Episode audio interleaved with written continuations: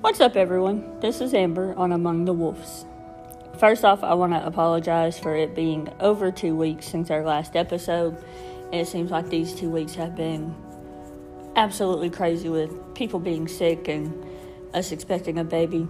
But on to that, let's get with our announcements and we'll jump right into this episode. Don't forget the Women's Conference on May 6th uh, from Faith Over Fear. Don't forget the RSVP for the free event on fofministry.org. It's going to be a time of fellowship, teaching, and worship. And I want to see as many people there as possible, so don't forget RSVP. We're looking for a great time. Today we're going to cover another listener topic, but I think it goes hand in hand with the topic that we covered of spiritual confidence on our last episode. So, our topic is the identity of a believer and how we walk in it. But when we think about that, what really is our identity? And how do we walk in our identity? So, with that question being posed, we're going to pray and then we're going to jump into this topic that I believe is so critical to the, our foundation as a believer. And I also believe it's a topic that we all struggle with at least once in our spiritual walk. God, I thank you for the many blessings you have poured on us and the way you call us to walk confidently in you and in your word. And I thank you for all the doors you've opened and the ones you've closed. And I pray that you help us realize our identity in you and help us to walk in it for the rest of the days of our life. In Jesus' name I pray. Amen. So I think before we can get started, we've got to cover our foundation of what is identity. And identity is defined in a few ways. I'm going to read them all because I believe they all have certain truths that we can learn from. One definition is the ability to remain oneself under varying circumstances. Another definition is exact likeness in nature. The last definition we're going to cover is the character, personality, and beliefs that make up your being. Now, I know typically when I define a word on this podcast, I give you definitions from both the dictionary and the Bible. But I'm going to hold off on giving you the biblical definitions just for a few minutes because I want to cover if we truly know our natural identity first. Because if we can't accurately give someone our natural identity, we're going to have a hard time realizing our spiritual identity. So I ask you this simple question Who are you?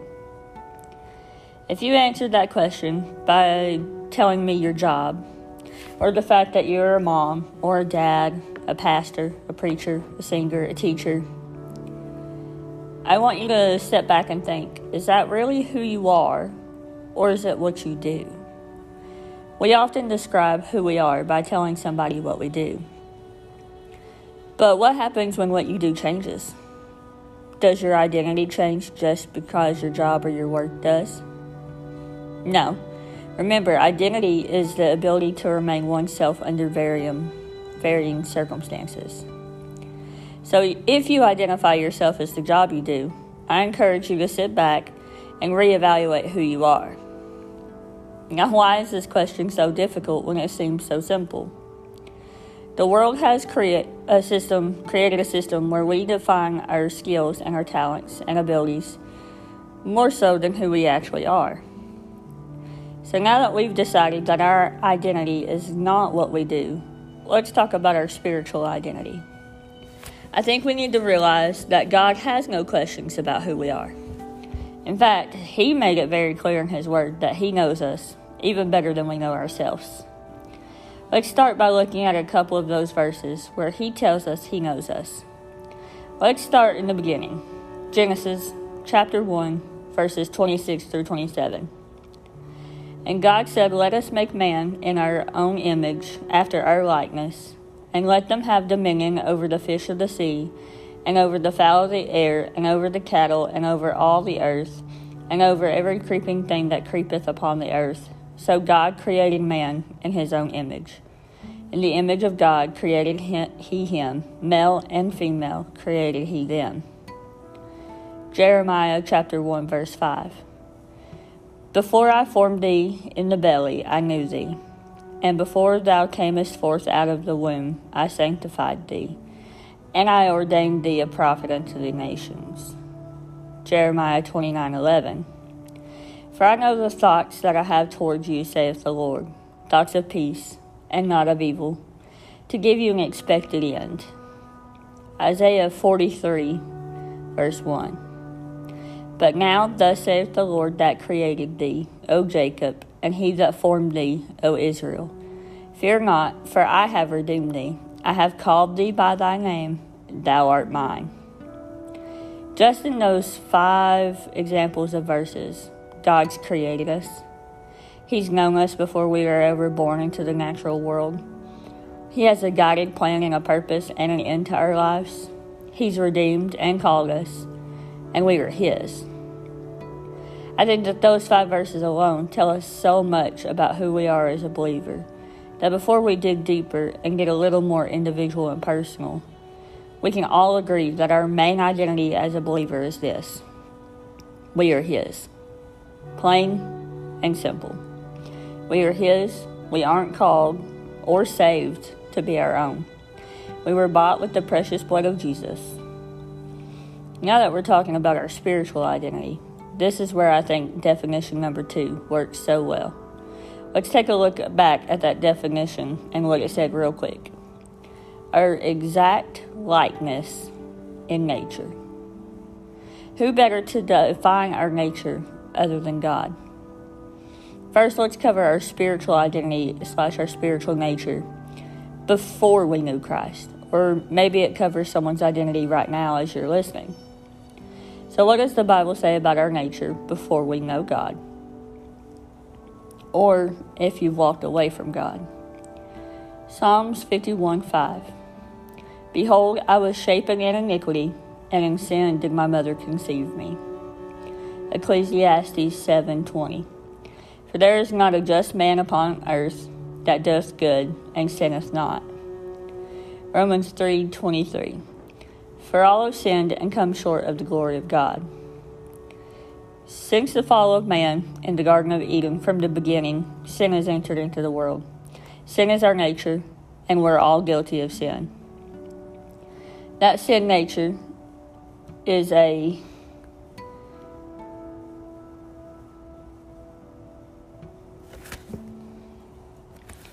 That sin nature means that we are separated from God the Bible tells us very plainly that all have sinned and fallen short. We are also told in the Bible that if we say we haven't sinned, we're a liar and the truth is not in us. This is why Jesus stresses the importance of us being born again, of us realizing our need for a Savior who died and rose and paid the price for our sin for us so that our nature could be changed and that relationship to God can be restored. So if we know that our nature from birth is sin, separation from God, when we answer Jesus' call, we are then born again into a new nature, one where sin has been forgiven, forgotten, and separated from you. From that point, your nature is to obey God and to please Him because you are now entered into the family of God. You are now His child.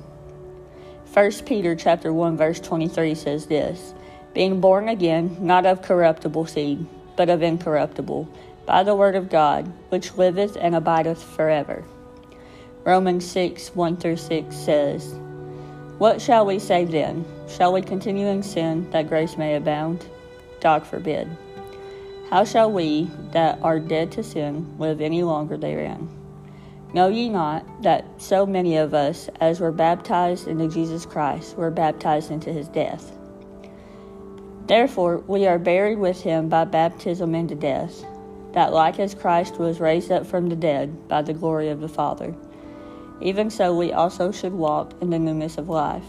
For if we have been planted together in the likeness of his death, we shall also be we shall be also in the likeness of his resurrection, knowing this, that our old man that our old man in crucified with him that the body of sin might be destroyed, that henceforth we should not serve sin. 2 Corinthians chapter 5 verse 17. Therefore, if any man be in Christ, he is a new creature. Old things are passed away. Behold, all things are become new. We can find joy in our new nature, that we are no longer slaves to sin, but now walk in the righteousness before God. So, if our identity in Christ is we are His, and nothing can separate us from that unless we walk away, then how do we walk in our new identity of being a believer and being a Christian, of being Christ like? This is where I think this topic goes hand in hand with our last episode of spiritual confidence. We must be confident in Him and in the plan He has for us. There is so much to be said for a believer who walks in trust and obedience. If we turn away from sin and obey God's voice and His word, He is able to keep us from falling. It all comes down to this Will we deny our wants and the lust, our sinful desires of the old man? that we lay down to walk fully in what God wants us to do, to, to wholly trust Him. Once we've been born again, we died to sin and to the old man. We need to run towards God and don't stop along the way and pick back up the sin you laid down. Don't play with old habits. Don't touch and take up new ones. We are called to be holy and blameless before God. Yes, battles and temptations, they'll come, but God has given us power over those. Walk in the power that He has given you when you became His child. You have the ability to go to Him in prayer and seek refuge and guidance in all things. We fall short because we doubt and we allow ourselves to dabble back into that sin nature. God will not force you to do anything. He loves us so much that He gives us a choice. Don't trample over Jesus' blood and His sacrifice by choosing to go back to sin. Walk in God's Word, focus, and obey Him. He will guide your steps. Thanks for listening. This is Amber on Among the Wolves.